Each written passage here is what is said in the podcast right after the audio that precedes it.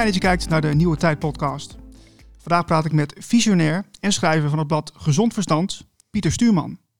Pieter, welkom. Dank je. Leuk je weer te zien. Ja, fijn je weer eens te zien. Is al een tijdje geleden. Ja. ja. Ehm, we gaan het, ik wil met jou praten over de toekomst. Oké. Eh, mijn podcast gaat over een nieuwe tijd. Mhm. Een mooie nieuwe tijd, maar ik, ehm, ik voorzie dat het uh, toch de andere kant op gaat. Um, nou, ik deel jouw mening daar wel in. Hè. Als je ziet welke kant uh, we nu opgaan uh, met de samenleving en deze keer ook wereldwijd, hè, dan kun je eigenlijk niet anders dan concluderen dat we toch een hele moeilijke tijd uh, tegemoet gaan. Um, ik deel jouw visie wel over de langere termijn. Hè, dat, dat, ik vind ook dat we niet te fatalistisch moeten zijn, maar dat we een hele moeilijke periode tegemoet gaan die veel van ons gaat vereisen. Uh, ja, dat lijkt me toch wel, uh, toch wel evident. Ja, en ik wil het gesprek ook voeren met jou, omdat ik, uh, omdat ik het belangrijk vind dat we dit uh, gesprek blijven voeren. Mm. omdat ik toch zie dat heel veel mensen zich niet bewust zijn van waar ze eigenlijk in terecht zijn gekomen.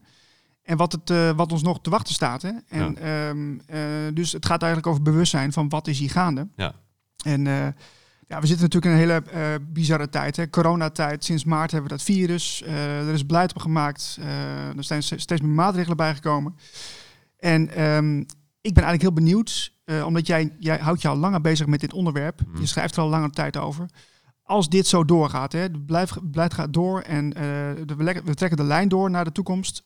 waar komen we dan in terecht? Nou ja, dat is natuurlijk altijd een beetje onderhevig aan speculatie. Hè? Want de toekomst is nog niet nu. Dus uh, ja, in de toekomst kijken, je kunt er natuurlijk wel een, een beeld van vormen, maar helemaal zeker kun je het niet, uh, niet zijn. Je had het net over bewustzijn. Hè? Um, kijk, er zitten natuurlijk wel een aantal zaken die inmiddels wel gewoon vaststaan. Hè, er zijn sinds de, de, na ruim half jaar, zeg maar, dat dit hele corona-verschijnsel bestaat uh, zijn er een heleboel zaken wel zeker geworden. Hè. Er is heel veel onderzoek gedaan, er zijn heel veel feiten en cijfers uh, gekomen uh, die wel een beeld geven van wat is die situatie nou eigenlijk. Daar kun je van bewust worden. Ja, ja. En helaas geldt voor een belangrijk deel van de bevolking dat het daar nog wel aan ontbreekt. Uh, maar ja, een aantal zaken die, die, die staan gewoon vast. Hè. We hebben cijfers. We kunnen bijvoorbeeld zien op dit moment dat de sterfte dit jaar in Nederland uh, niet uh, groter is dan, dan in een gemiddeld seizoen. Zelfs nog ietsje lager dan in een gemiddeld seizoen. Ja. dus dat je van een, een grote levensbedreigende pandemie spreekt, kunt spreken, dat is gewoon simpelweg niet waar gebleken en uh, er wordt nu gepraat over, uh, over besmettingen bijvoorbeeld. Hè? dat is ook zo'n zo'n zo'n zo'n uh, ding dat nou in één keer heel erg in de belangstelling staat. Of gevallen hoor je ook. Ja, besmetting wordt ook nog een geval genoemd. Hè? Dat, is, dat, is, klopt sowieso al niet. Hè? Nou ja, die besmettingen die worden dan aangetoond met een PCR-test. En inmiddels zijn er over die PCR-test bijvoorbeeld ook al een heleboel dingen bekend geworden. Hè? er is duidelijk geworden dat het protocol waarmee die, die PCR-test wordt uitgevoerd, dat dat eigenlijk dat dat niet wetenschappelijk correct is. Ja, het is niet, niet peer-reviewed, heb ik begrepen. Nou, dat. Hè. Dus ja. is ene dokter Drosten, dat is een dierenarts uit Duitsland, die heeft dat protocol uh, beschreven. en, en uh, nou, daar blijken heel veel fouten in te zitten. Uh, Nederlandse moleculair bioloog dokter Peter Borgen bijvoorbeeld heeft dat onderzocht. Hij is een internationale autoriteit op het gebied van, van PCR-testen. Heeft samen mm -hmm. met een team wetenschappers heeft hij dat nu onderzocht. Ja. En um, waaronder bijvoorbeeld zelfs ook de, de CEO van Pfizer. Hè. Pfizer is een grote uh, um, farmaceutische fabrikant. Ja, ja. Maar ook andere uh, zeer vooraanstaande wetenschappers. En die tonen onafstotelijk aan dat het hele protocol niet deugde, omdat je daarmee onbetrouwbare uitslagen krijgt. En die zijn dusdanig onbetrouwbaar dat de foutmarge groter is dan wat je meet. Ja, ja, ja. ja, dus dat betekent uh, dat er nu beleid wordt gemaakt op basis van totaal onbetrouwbare uh, uh, testresultaten. Mm -hmm. maar daarbovenop komt ook nog dat ja, er wordt gesproken van besmettingen. Ehm, de cijfers geven aan dat van de positief geteste mensen, die dus besmet worden genoemd, dat daar 97 of 98 procent, ergens daartussenin, niet ziek wordt. Uh, dus dat betekent dat je daarmee geen ziekte meet. Wat je, wat je doet is, kijk, als, als je een groot aantal mensen test en 97% van de mensen die je besmet noemt, wordt niet ziek, dan meet je daarmee iets heel anders. Want als je eh, een virus bij je draagt in je lichaam, uh, je wordt daarmee geconfronteerd, het, het, mhm. zit in je lichaam, dan zijn er eigenlijk maar twee mogelijkheden. Of je wordt ziek, of je wordt niet ziek.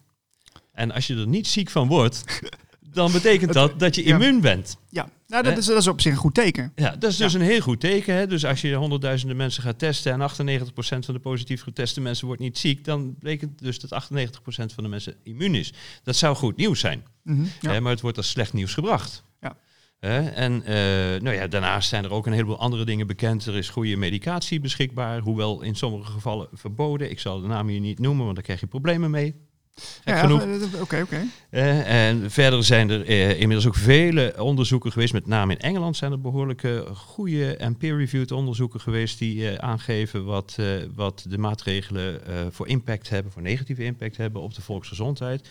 Bijvoorbeeld door de uitstel van de diagnose, diagnose bij kankerpatiënten en de behandeling bij kankerpatiënten. Ja, dus, daar, zijn, daar zijn hele goede cijfers van bekend. Hè. Er, zijn, er zijn bestaande cijfers van de afgelopen decennia die aantonen wat uh, de beperking is van sterfgevallen als je snel handelt bij, bij kanker. Nou, dat wordt dus nou niet gedaan. Dus dan weet je wat dat voor impact gaat hebben. Uh, nou ja, en zo zijn er meer dingen. Ja, dus wat je eigenlijk zegt, dus er is heel veel informatie bekend over, ja. uh, over deze situatie. Ja.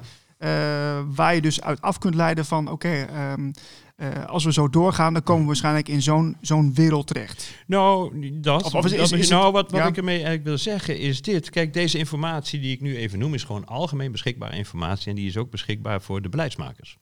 Beleidsmakers hebben deze informatie ook. die kunnen ook zien dat er A, niet echt een noodzaak is, uh, omdat er geen heel bijzondere situatie is. Mhm. We hebben niet meer sterfte. Uh, het virus gedraagt zich niet veel anders dan virusvarianten die we altijd normaal hebben gevonden. Mhm. dus er is geen noodzaak voor dit soort maatregelen. Uh, en aan de andere kant zie je dat die maatregelen zelf ook een enorme uh, schade toebrengen aan de volksgezondheid. Dus de bewering dat het is om de volksgezondheid te beschermen, kan simpelweg niet kloppen. Nee, nee. en, uh, dus dat betekent dat we te maken hebben met een, een, een, een onrechtmatig beleid. Eh, het kan niet zo zijn dat een, een, regering beweert voor de volksgezondheid te zorgen en daarbij maatregelen nemen die de volksgezondheid meer schaden dan dat ze. Nee. Maar dat, dat, dat is jouw, uh, jouw visie. Uh, toch zijn er heel veel mensen in Nederland die daar nog steeds aan vasthouden. Die zeggen van nou ja, het is belangrijk dat we het blijven doen, dat we die anderhalf meter blijven houden, dat we, dat we de mondkapjes blijven dragen.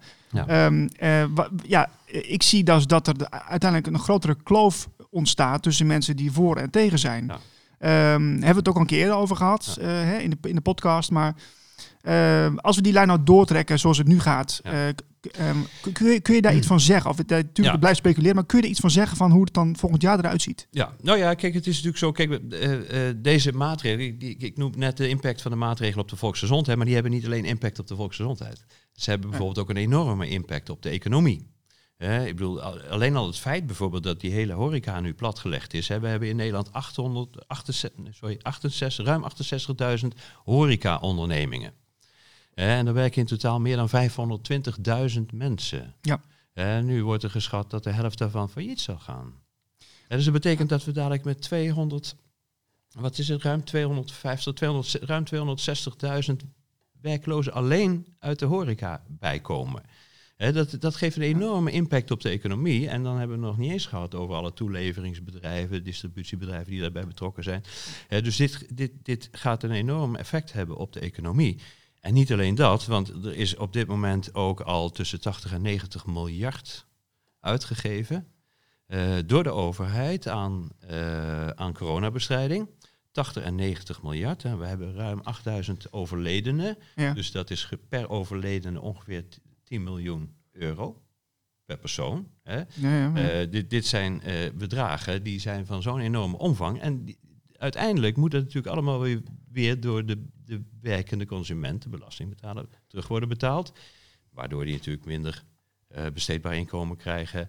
Waardoor ze dus minder kunnen kopen en waardoor er minder geproduceerd kan worden en waardoor er dus nog minder werkgelegenheid is. Kijk, dit zijn -hmm. mechanismen van oorzaak en gevolg die kennen we wel heel goed. Mhm. Want het is niet de eerste keer dat we te maken hebben met een economische crisis. Nee, maar de, de informatie die jij nu benoemt, hè, dat, eh, dat is. eh, kijk, jij kunt. eh, wij, wij kunnen aan, aan die informatie komen als we een beetje ons best doen. Het is gewoon beschikbare informatie. Dus de beleidsmakers hebben die informatie ook. Ja. Misschien al veel langer. Dus die weten dat. Ja. Ehm, maar als er dan geen grond is voor deze maatregelen, dan zou er een ander motief achter moeten zitten om het toch het beleid zo te laten. Precies. Nou, als de aangedragen argumenten voor het beleid geen van alle blijken te kloppen, en die zijn op basis van, van nou ja, beschikbare informatie en feiten heel gemakkelijk te weerleggen, en dat weten de beleidsmakers uiteraard ook, dan betekent dat dat er dus opzettelijk wordt aangestuurd op bijvoorbeeld een, een economische ineenstorting. Hè? En, eh, dus er bestaat gewoon geen andere mogelijkheid. Nee, nee dit, dit heeft niks met complotdenken te maken. Dit is Nee, gewoon. dit is gewoon je- simpel dit- oorzaak en gevolg. Ja, ja. Ik bedoel, kijk, als je, als je als overheid en als beleidsmaker zegt, wij doen dit voor de volksgezondheid en het heeft meer negatieve impact op de volksgezondheid dan positieve en de beleidsmakers weten dat, dan kan het niet anders zijn dan dat ze dat toch willen. En je ziet het ook bijvoorbeeld aan de hele censuurcampagne. Hè? Eh, deze week is er een, eh, een, een, een eh, ehm, Oxford-wetenschapper die een peer-reviewed eh, onderzoek eh, op Facebook plaatste over de nutteloosheid van, eh, van mondkapjes. Geheel volgens de wetenschappelijke normen opgesteld, Zo. door medewetenschappers gecontroleerd en wordt simpelweg verwijderd van LinkedIn en van, van YouTube. Ik had net over dokter Peter Borgen die dat onderzoek heeft gedaan naar het protocol van de PCR-test. Ja. Zijn LinkedIn-account is ja, gesloten. ik heb het gezien, ja. ja. Ja, hè, dus dat betekent dat diezelfde overheid ook niet wil, of diezelfde beleidsmakers, die willen niet dat het publiek deze eh, feiten, deze waarheden, eh, ze- eh, dat, die da- daarmee, dat die dat zien. Nee, nee. Hè, dus dat betekent dat je uiteindelijk, als je alle andere mogelijkheden kunt elimineren, niet anders kunt dan tot de conclusie komen dat, eh, dat hier opzet in spel is. Dat er opzettelijk wordt aangestuurd op een economische ineenstorting. En ehm, dus dat betekent dat je met zeer grote waarschijnlijkheid kunt aannemen dat dat ook gaat, eh, gaat gebeuren. Ja, maar dan, dan gaan we even een sprongetje maken. Want Ja. eh, dit, dit, dit, is, eh, dit hebben we nu zo neergezet. Dit is, dit is jouw visie. Ik ga daarin mee nu. Ehm, hè, dat is nog steeds speculatief. Hm. Eh, maar dan, dat betekent dus dat volgend jaar hebben, hebben nog minder mensen hebben werk. En Ja. Dus, dus eh, heel veel mensen krijgen een, een uitkering of eh, die komen in, in de Nou bijstand, ja, wat het ook maar zou zijn. Ik denk dat de pot dan leeg is. Hè. Die is natuurlijk nu al heel erg leeg gemaakt. En Ja. als er dadelijk alleen al in de horeca 250.000 werklozen bij komen. en dan hebben we over de rest van het MKB, dat ook heel wankel staat, op dit moment nog niet, niet gehad. Eh, overigens is, is, dat, is, zo, is zo'n groei van werkloosheid, zoals ik net al zei, het drijft zichzelf ook aan. Hè, want die mensen verliezen hun inkomen, kunnen ook niet consumeren. Ja. En dat heeft zijn, eh, zijn impact weer op de rest van de economie. Maar wa- wat, wat, wat, wat verandert er nou eh, ehm, aan de situatie voor, voor beleidsbepalers of machthebbers wanneer een hele grote groep mensen, eh, laten we zeggen, hulpeloos is? Ja. Wat, wat, wat, is dan, wat is dan eh, cruciaal eh, in, in die verandering? Want dan, dan Nou, is dan- de, de, de kaarten zijn dan anders geschud. Ja, precies. Nou ja, kijk, eh, ehm, ehm, als mensen niet meer voor zichzelf kunnen zorgen, dan zijn ze dus, worden ze afhankelijk. En ehm, dan moet er dus iemand anders voor ze zorgen. Hè? Daar komt het eigenlijk op neer. Ja. Nu gaan we wel een beetje speculeren. Hè? Want als die economie in elkaar dondert, hoe gaat het dan verder? Ja. Wat zijn dan de volgende stappen? Hè? Ja. Maar dat, dat we met een ongekend diepe economische crisis eh, te maken krijgen, is simpelweg onvermijdelijk. Iedere zichzelf respecterende econoom zal dat zien aankomen en zal zien dat het een, een crisis is van ongekende proporties die we niet eerder hebben meegemaakt. Ja, ja. En ze ook, er wordt ook gezegd eh, dat er naar een digitaal geldsysteem eh, wordt aangestuurd. Nou, ik denk wel dat daar. eh, Je kunt daar wel een, een, een soort logische prognose op, op loslaten. Mhm, mhm. Als dat gebeurt, ja, dan zal dat betekenen dat heel veel mensen hun inkomen verliezen. eh, en dus eh, simpelweg ook hun mogelijkheid om een dak boven hun hoofd te blijven betalen. Want als je een paar maanden je, je hypotheek niet hebt betaald, dan sta je zo buiten. Als dat met heel veel mensen gebeurt, Ja. dan eh, zal dat leiden tot, tot, tot, tot massale dakloosheid. Wanneer die economie verder stagneert, dan zullen ook op een gegeven moment de supermarkten leeg raken. Hè, Ja. En dan, dan, dan zullen er echte hongerproblemen eh, komen. Ik ben daar niet de enige in die dat voorziet overigens. Hè, want er zijn Veel wetenschappers die... Ah, honger, we zijn toch hartstikke eh, welvarend hier. En Ja, rijk. nu, nu wel. Jawel, maar ik bedoel, er zijn, er zijn voorraden. We, in Nederland is Ja. de grootste, productie, eh, grootste productieland eh, ter wereld, hè, bijna. Volgens mij, volgens mij zijn ze het grootste land. Ja, ja, maar het is wel zo dat de economie is een, is een interafhankelijk mechanisme. Je kunt daar niet een aantal raderen uithalen en verwachten dat de rest gewoon door blijft, blijft lopen. Eh, het, is, het is ook een kwetsbaar principe. Hè. We hebben dat in het verleden gezien. De crisis van Ja. 2008 bijvoorbeeld hè, startte omdat er in Amerika mensen een hypotheek kregen die ze eigenlijk niet konden betalen. En je zag dat, dat is dus maar een heel kleine trigger vergeleken met wat er nu gebeurt. Ja. Waar hele economieën worden stilgelegd. Hè. Ja, dus ja, je kunt daar wel een, een inschatting van maken die vrij nauwkeurig is, wat, daar, eh, wat dat voor impact dat, eh, dat gaat hebben. Hè. Mhm. Eh, we hebben het net in het voorgesprek ook even gehad over het World Economic Forum. Ja. World- World Economic Forum is een, een strategische denktank. Eh, het is een zeer invloedrijke denktank, is ook verbonden met de Verenigde Naties. Eh, en die hebben een soort van strategie ontwikkeld waarin zij de wereld naartoe zouden zien willen ontwikkelen. Eh, even, even kort, hè. Hoe, hoe, eh, hoe invloedrijk zijn ze? Ja, het is een beetje moeilijk in te schatten hoe invloedrijk ze precies, eh, precies zijn. Maar eh, wat je wel kunt zien is dat ze daar een soort nieuw wereldbeeld hebben geschapen. Ze wilden de wereld helemaal opnieuw inrichten. Ze noemen dat de Great Reset. Ja. Eh, die overigens eh, voor een belangrijk deel overeenkomt met de toekomstplannen van de VN. Die Agenda 2030 Ja, ja bekende agenda. ja, je Ja. kunt dit gewoon allemaal terugvinden Ja. op de- hun sites. Hè? Dus dat, dat, eh, Ja, dus dit is geen geheim, hè? Dit, Nee, dit is geen eh, geheim, dit- gewoon dit staat op de website, Ja. En als je dan ziet wat hun toekomstbeeld is, dan kan dat toekomstbeeld eigenlijk alleen gerealiseerd worden als de bestaande economische en sociale structuren eerst volledig worden afgebroken. Ah, oké. Nou, dat is toevallig. Ja, dat is toevallig. Hè? Dus eh, de, de voorzitter, de grote baas van World eh, Economic Forum, de meneer heet Klaus Schwab, die heeft er een boekje over geschreven. En eh, die zegt daar ook in van, ja, deze coronacrisis biedt voor ons een ongekende gelegenheid om onze, om onze doelen te verwezenlijken. Hè, ehm, ja, dan lijkt het alsof het een soort in de schoot geworpen toeval is. Hè? Maar eh, ja, als je nu ziet eh, hoe eh, eh, beleidsmakers per se deze, eh, dit beleid in stand willen houden en niet gevoelig zijn voor, voor, voor wetenschap, voor Mhm. cijfers en dat soort zaken, dan zie je dat er wel opzettelijk ergens op aangestuurd wordt. Ja, ik wil, ik wil even dit blad in de lucht houden voor de mensen die hier naar kijken. Gezond verstand. Kijk, als je dit zo hoort, hè, wat wij hier nu eventjes eh, vertellen. We Ja. schetsen dit beeld zo, maar eh, dit, we komen hier niet zomaar op. Hè. Jij bent er al jaren mee bezig. Ik heb me er een beetje in verdiept. Als je gezond verstand gebruikt, eh, hè, je kunt daar meerdere dingen onder verstaan, maar dan zou je toch kunnen zien dat er toch een, een, dat er veel meer aan de hand is. Ja. En dat, dat, is, dat lijkt me toch vrij simpel. Dat, dat lijkt mij ook, hè? maar wil je iets zien, dan moet je kijken.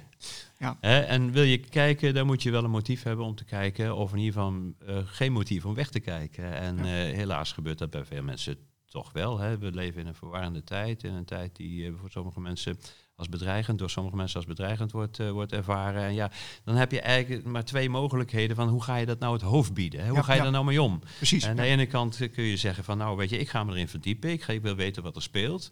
Ehm, ik wil weten wat er werkelijk aan de hand is. Hè, zodat ik eh, overzicht krijg over de situatie. En dat ik ja, zoveel mogelijk mijn eigen lot in eigen handen kan nemen. Hè. Ja, ja.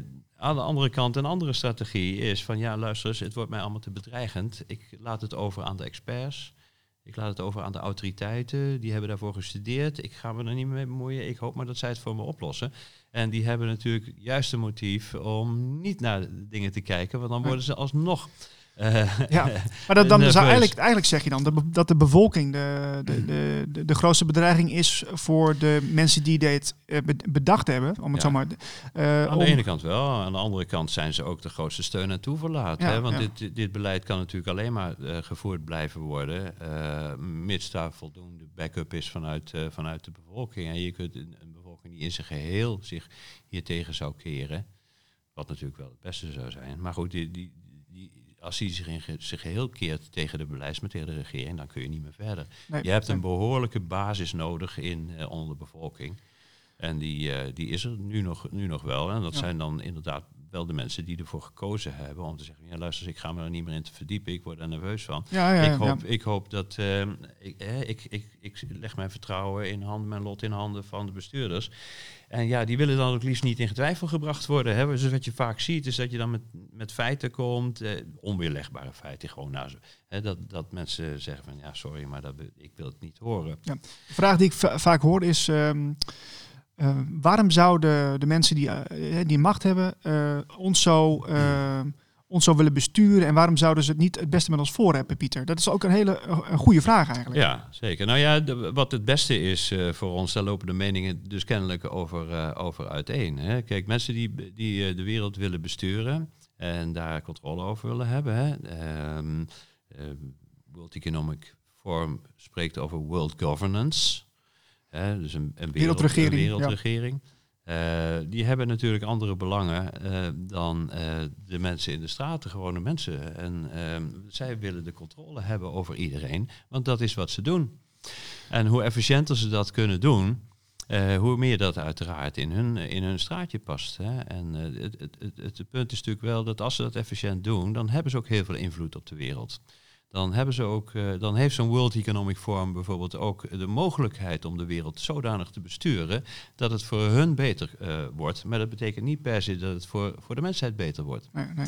Dus Sterker nog, ehm, kijk, eh, ehm, mensen met, met zeggenschap en macht willen uiteraard altijd meer zeggenschap en macht. Ja, is het zo? Ja, dat is zo. Hoe weet je dat zo zeker dan? Eh, nou, het blijkt uit de praktijk, maar het kan ook niet anders. Hè. Ehm, kijk, dit, dit, dit, machtsverschijnsel is natuurlijk van alle tijden. Hè. Ik bedoel, wie maar een klein beetje geschiedenisles heeft gehad op school, die weet eh, dat onze, onze hele historie daarvan van bol staat. Hè.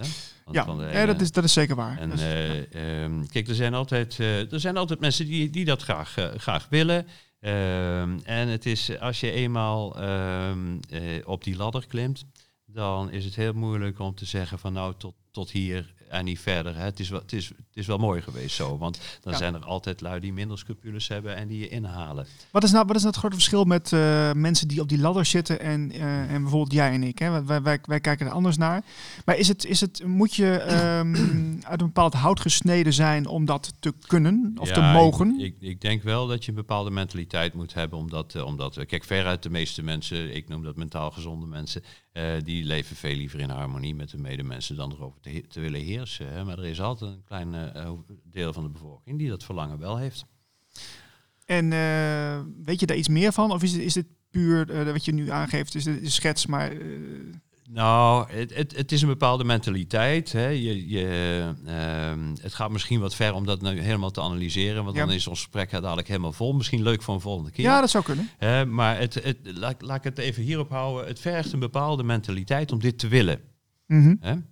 Maar, maar, maar goed, weet je, ehm, eh, even afgezien van, eh, van, van die mentaliteit. eh, je kunt wel heel goed waarnemen dat deze coronacampagne precies past in ehm, de strategische doelstellingen van de VN en eh, van eh, World Economic Forum. Ja, ja dat, dat, dat is, heb je net uitgelegd inderdaad. Ja, Ja, ja, dus ja. dat betekent, nou ja, dat, dat moet je natuurlijk wel voor elkaar krijgen. Hè? Je moet daar wel een, je moet, je, je moet daar een plan voor maken van hoe ga je dat nou doen. Als je de wereld helemaal opnieuw wil inrichten, Ja. ja. ja, dan moet je eerst de oude structuren moet je afbreken. Hè? Als je een nieuw, een nieuw gebouw wil neerzetten eh, op de plek eh, waar het oude stond, dan moet je het oude eerst afbreken. Ja, Anders ja, gaat dat ja, niet. Hè? Nee. En je moet ook mensen bereid maken om, eh, om de nieuwe methodieken te omarmen. En dat doe je het best door mensen daartoe te dwingen. En ik, het lijkt er heel sterk op dat er op dit moment aangestuurd wordt op een economische ineenstorting. Zoals je net al zei, dat maakt mensen dus afhankelijk. Hè? Als je Mhm. niet meer voor jezelf kunt zorgen, want die economie, daar zijn we met z'n allen afhankelijk van. Zeker, ja. Ieder mens op de wereld is in bepaalde mate afhankelijk van een werkende economie om, om de mogelijkheid te behouden voor zichzelf te zorgen. Ja. Eh, als, dat, eh, als dat niet meer kan, ja, dan ontstaat dus afhankelijkheid. Dan ontstaat er een diepe crisis. En je vroeg me net naar een scenario. Ja, ja, ja. Nou, dan, nou, nou komt het. Oké, we hebben lang gewacht. Uh, ik wil dat een beetje onderbouwen. Ja, maar uh, kijk, wat, wat, je nu ziet is dat het onvermijdelijk is dat die, die ineenstorting komt. En uh, nou, dat mensen dus afhankelijk worden. Ik denk dat dat een tijdje zo gelaten wordt. Hè, dat er echt zichtbare ellende is. Gezinnen die in grote getalen op straat komen te staan. Moeilijkheden met, met voedsel. Letterlijk honger. Ik, ik kan me nog steeds niet voorstellen. Ja, eigenlijk. nou ja, ik denk ook dat een van de belangrijkste voorwaarden om dit te kunnen doen, is dat het grootste deel van de mensen zich niet kan voorstellen. En misschien is dat wel de kracht. Misschien ben, ben ik nog best wel naïef in, in die zin, maar uh, prima. Maar, maar ga, ga, ga, verder. Uh, en nou ja, dan zal. dan, zullen, dan zal de staat op een gegeven moment ingrijpen. En dan zal er gezegd worden, ja, sorry, dit kan niet. We, we, we, we, kunnen dit niet toestaan. We moeten nu iets gaan, gaan doen. We moeten, we moeten gaan zorgen dat dit niet verder uit de hand loopt. Ja. We moeten een reddingsplan moeten we hebben. En uh, dan zal de staat de distributie van de levensbehoeften op zich gaan nemen. Oké. Okay. Uh, dan zal de staat zeggen van nou, oké, okay, in, nu in deze noodsituatie gaan wij alles regelen. dus dat betekent dat jij en ik gewoon een bepaalde hoeveelheid voedsel toebedeelt. Eigenlijk hetzelfde als met de distributiebonnen in de oorlog. Ja, ja, je ja, krijgt ja. ransonering. Ja. er is schaarste, dus dat moet dan verdeeld worden. Nou, dat gaat de overheid dan, dan doen. Uh, en die, die uh, ransonering kan natuurlijk alleen maar succesvol zijn als de geldtegoeden worden bevroren. Want anders zou dat betekenen dat degene met het meeste geld alles weg zou Ja, kapen nee, voor precies. de rest. Hè? Dus ik verwacht dat dat in ieder geval zal gebeuren. Hè, dat als de crisis op zijn diepst in de nood het hoogst is, dat de overheid eh, zegt, de regering zegt, de Ruttes van deze wereld zullen zeggen van nou, nu moeten we het anders gaan doen. Maar eh, tegen die tijd, je had het net over wanneer gaan mensen zich nou eens bewust worden van wat er gaat gebeuren. Nou, Ja. tegen die tijd hebben mensen dat dus aan den lijve ondervonden. Oké, hè? dus, dus ja, wat, dat was mijn vraag. hè. Wat is de grens? De, die wilde ik jou stellen. Van. We hebben nu te maken met, eh, met, eh, met de anderhalf meter. We hebben te maken met mondkapjes. Ja. Zometeen is het december. Dan hebben we de mondkapjesplicht. Ja, Eh, Rutte en die jongen hebben dat eh, zorgvuldig zo georchestreerd. ja. Ehm, dus, eh, dus als ik jou zo hoor, dan zou ehm, eh, eh, armoede of, of voedseltekort, dat zou een grens zijn voor mensen om te zeggen Ja. van oké, nu is er toch wel iets anders aan de hand. Ja, nou dat. Hè. Ik bedoel, kijk, als mensen het aan den lijve ondervinden, Ja. hè, dan zie je dat het, dat het eerder doordringt. Je ziet het nu bijvoorbeeld in de horeca. De horeca-ondernemers die een deur op slot moeten doen, die, die kijken nu heel anders naar de situatie dan voorheen. Omdat het hen en hun gezinnen persoonlijk raakt nu. ja, precies. Ja. En als er straks... Eigenlijk zijn we best wel egocentrisch van Eh, aard. Hè? Als, want ja. als het ons eigen pakje Het is aangaat, dan is het van verdorie... eh, ja, hè? precies. Nou ja, dat is, dat is psychologie. Hè. Wat, wat ver weg gebeurt is minder eh, belangrijk dan wat dichtbij gebeurt. En als het jezelf gebeurt, dan wordt het natuurlijk belangrijker. Ja. Ehm, ik vind dat we daar best wel wat ehm, eh, verder overheen zouden mogen kijken. Dat we best wel even wat verder mochten kijken dan onze eigen neus lang is. Ja. Maar alleen, zo gebeurt het. Ja. En, dus dat betekent dat dat ongeveer het moment zal zijn. Dat betekent dat er dus ook boosheid zal ontstaan. Hè, in die periode dat alles echt misgaat, dan, dan zullen mensen daar boos over worden. En dan zullen ze zich afvragen, was dit nou allemaal maar nodig voor iets, eh, voor een virusje, virusvariant dat eigenlijk niet meer impact had dan alle andere virusvarianten die we al normaal hebben gevonden. Ja, ja. Dus dat betekent dat er ook wel geroepen zal worden om het aanwijzen van schuldigen. Dat wordt spannend. Ja, nou, dus eh, eh, ik denk dat dat zal gebeuren. Zo op het diepst van de crisis, dan zullen er, eh, ja, dan zullen er schuldigen gezocht worden. Dan zullen regeringsleiders die zullen eh, beschuldigd eh, worden. En ik denk ook wel eh, dat dat in de strategie past. Dat, dat, dat, vind, ik- dat vind ik heel raar. Ja? Want de strategie van, van de beleids... Nou, als je jij- jij- even- maar- maar- Pieter, jij schetst dit nu. De beleidsbepalers weten dat toch ook? Dus Ja. dan zouden, zouden ze eigenlijk eh, meehelpen aan hun eigen ondergang? Nou, ik denk dat de nationale eh, regeringsleiders dit niet, nog niet echt heel goed snappen.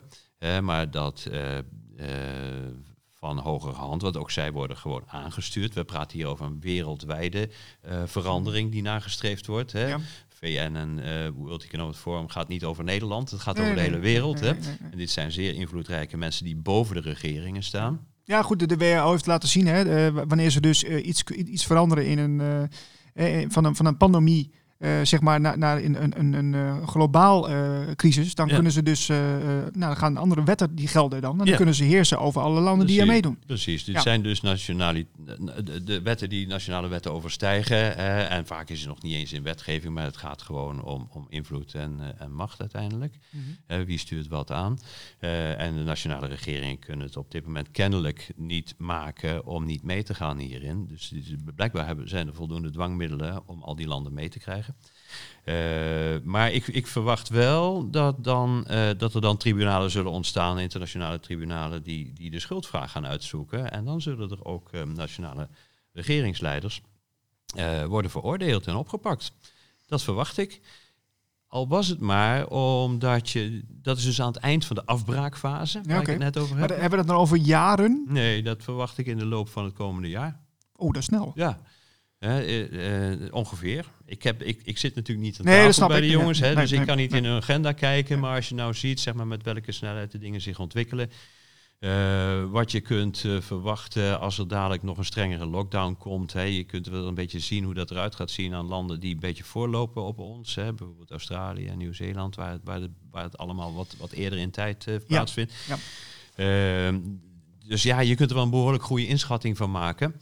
Eh, maar in ieder geval zal het, eh, naar mijn idee, maar dit is dus wel een beetje speculatie, maar het lijkt me gewoon de meest logi het meest logische scenario. Mhm. Eh, de, de afbraakfase, als die op het dieptepunt is en mensen ja, zitten echt in een inktzwarte en moeilijke periode met honger, dakloosheid en dat soort zaken, Mhm. dat er schuldigen worden aangewezen en worden veroordeeld en dat zeg maar degene die nu zich bezorgd maken over waar het naartoe gaat, zoals ik en jij ook tot een, op zekere hoogte denk ik, Eh, en een heleboel andere mensen, dat die het gelijk eh, zullen krijgen. En zeggen, ja, jullie hadden eigenlijk wel gelijk.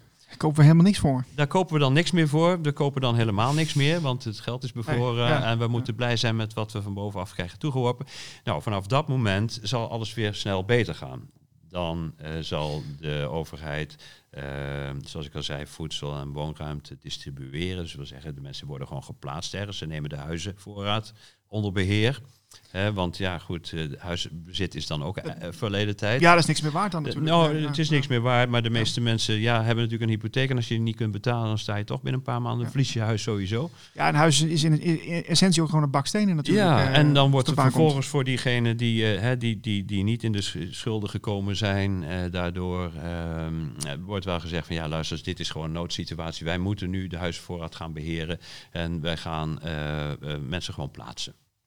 En eh, wij gaan ook bepalen wat mensen te eten krijgen. En je kunt dat zonder te betalen, kun je dat op je smartphone of iets dergelijks krijg je dat. En dan kun je bij de supermarkt laten zien. Ik heb nog, Ja, ja. Een, ik heb nog een halfje bruin en een bloemkool te goed. Zo, een soort bonnetjes. eh, wat Ja, je, wat je, ja, dat, maar dan gedigitaliseerd. Ja, dus je krijgt dan een gedigitaliseerd systeem eh, dat voor ransonering van woonruimte en voedsel.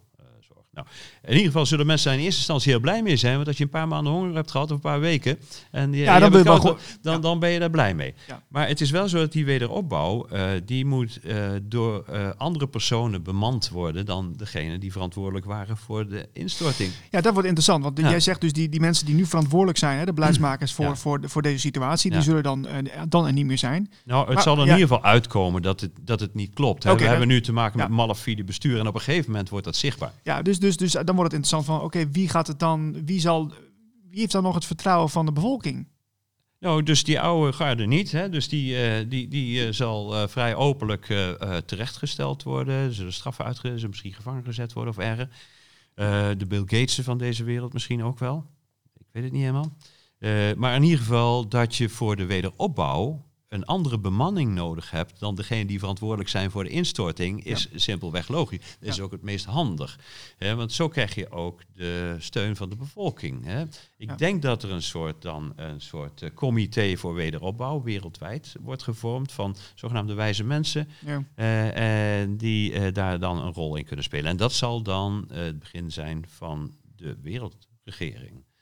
Eh, en het zal ook heel moeilijk zijn om daar kritiek op te hebben. Want het gaat in één keer weer een stuk beter. Ja. En mensen hebben weer te eten. En de critici die zullen worden weggezet als zuurpruimen. Want ja, weet je, eh, wat wou je dan? Dat we nog in die Ja, precies. bleven Ja, zitten. ja, weet je, je bent ook, je, je, je, je, hè, je bent, je bent ook altijd negatief. Ja, Dat dus je blijft er langer in hangen en je, je, hebt- je ziet geen perspectief. dat Precies, soort dus dingen. het is bijna onmogelijk dan om daar kritiek op te hebben. Dus je krijgt dan automatisch de steun. Als je zo'n strategie wil uitrollen van verandering, is dit gewoon het meest logische wat je kunt doen. Als je even verplaatst in degene Mhm. die deze zaken bedenken Ja. en aansturen. Want, want ja, maar wat ik, ja, hoe gaan we dan als, als ehm, ja, inmiddels onvrij mens, of ja, we zijn natuurlijk vrije mensen, maar in, in die situatie zijn we natuurlijk, hebben we te maken met hele bijzondere omstandigheden. Ja, met enorme beperkingen. Hoe, hoe, hoe gaan we dan daarmee om? Is, eh, ja, wat, wat, heb je, dat lijkt me heel Eh, lastig. Nou, mij ook, want we komen in een hele nieuwe situatie terecht. Hè. Ja. In eerste instantie, zoals ik al zei, zullen de meeste mensen er blij mee zijn. Je bent gewoon blij als je een tijd niks te eten hebt gehad, dat je weer wel iets te eten hebt, Ja. dat je je kinderen weer kunt voeden en dat je niet eh, onder een brug hoeft te slapen. Hm. Hè, maar na verloop van tijd zullen de voorwaarden duidelijk worden. Want er zal gezegd worden van ja, luister, we moeten nu iedereen met de neus dezelfde kant op hebben. Wij verwachten van de bevolking dat iedereen zijn schouders onderzet. Wij eh, verwachten dat iedereen meewerkt aan de wederopbouw. We willen een soort nieuw Wirtschaftswunder, weet je wel, wat je in, de, in Duitsland na de oorlog hebt gezien. En eh, ja, wij kunnen nu geen dissidenten gebruiken. Zou niet kunnen zijn dat, eh, dat, ehm, dat, dat vanuit de bevolking zelf een oplossing komt? Nou, in eerste instantie zal het grootste deel van de bevolking dus geloven dat het wederopbouwteam, zeg maar, en eh, dat die voor de oplossing zal zorgen. Totdat op een gegeven moment duidelijk wordt dat ehm, ehm, eh, absolute gehoorzaamheid geëist wordt. Hè. Ja. Eerst in de noodsituatie, wat dan nog voor de meeste mensen wel voorstelbaar is. Mhm. Hè, we zitten nu met een collectief probleem. Iedereen moet zijn schouders erop zetten. De overheid eh, stelt iedereen te werk. Hè, want eh, ja, Ja, eh, ja. Hè, voor de wederopbouw allemaal, voor het goede doel.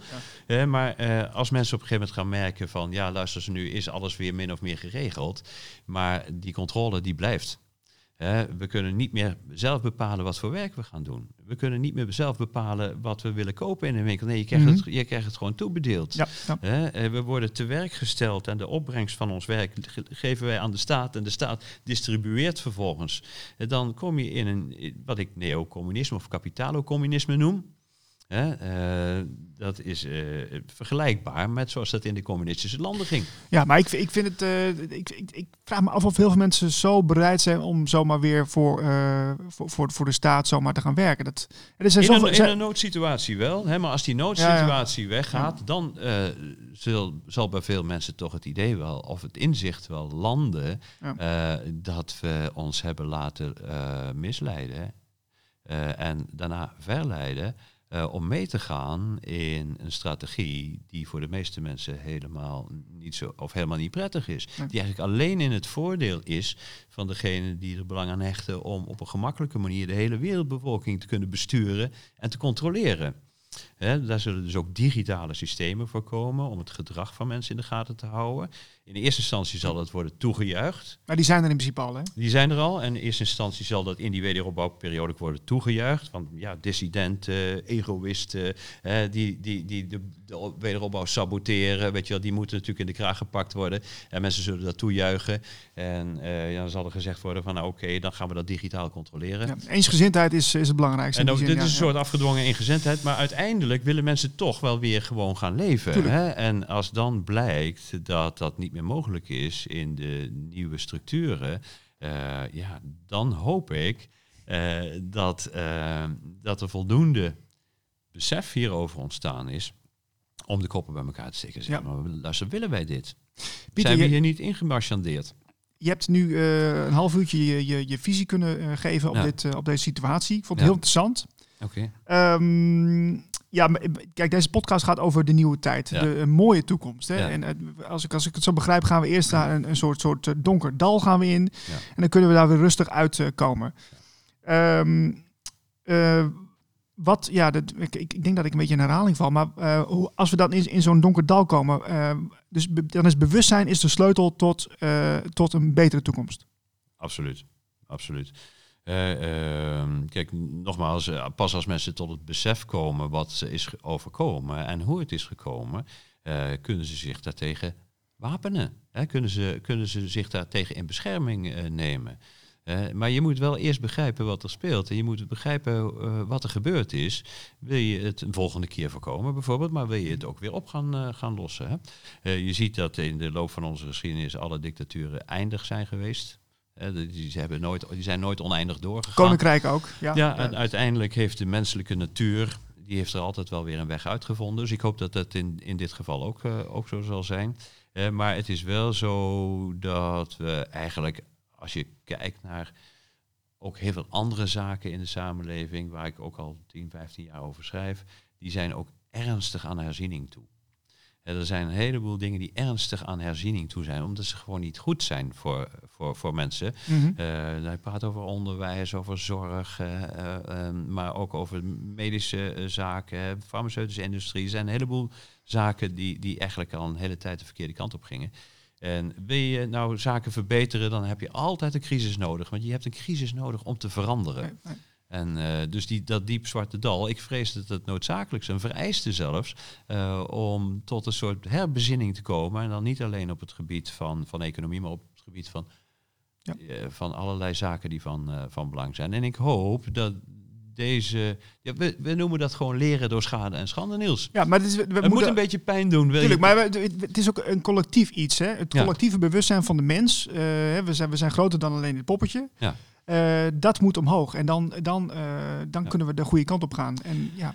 Ik denk het wel. Dit is een collectief ja. probleem. We worden nu uh, geconfronteerd met een heel erg collectief probleem. Hè. Dit is geen individueel probleem van jou of van mij of van iemand anders. Hè. Dit, dit vereist van ons ook de mogelijkheid om vanuit, een, van, vanuit het begrip collectiviteit te kunnen denken. Dat is nogal strijdig met wat ons de laatste decennia geleerd is. Ja. Hè, want we zijn erg aangemoedigd om heel individualistisch te denken. Uh, misschien ook niet helemaal toevallig. Hè. Nee. Daardoor is die vaardigheid om, uh, om, om, om, om collectief te denken ook wat naar de achtergrond. Ik merk dat ook heel sterk. Mensen begrijpen niet goed wat, uh, wat de kracht, de power is van, van grote aantallen mensen. Mm -hmm. we, we zouden dit, deze ehm, beleidscrisis, want ik noem het liever een beleidscrisis dan een coronacrisis, die zouden we heel gemakkelijk kunnen stoppen, ook met maar een paar miljoen mensen. Zelfs als is het grootste deel van de bevolking nog steeds van overtuigd dat de regering het beste met ons voor heeft, een paar miljoen mensen niet, die zouden dat kunnen stoppen. Want met een paar miljoen ben je ongelooflijk sterk. En, uh, dus het collectieve denken, waarbij het individu natuurlijk niet wordt vergeten, maar niet mm -hmm. alleen het individu, maar ook ja, wat, wat je samen kunt doen, ja. uh, is van ongelooflijk belang. En ik zie dat op dit moment nog maar weinig. Helaas. Uh, wordt vervolgd. Uh, Pieter, heel erg bedankt voor je tijd. Uh, ik vond het een heel leuk en leerzaam gesprek. Dankjewel. En we zien elkaar vast snel weer. Ik hoop het. Dankjewel. Voor meer informatie en podcasts ga je naar de website blikopdemaatschappij.nl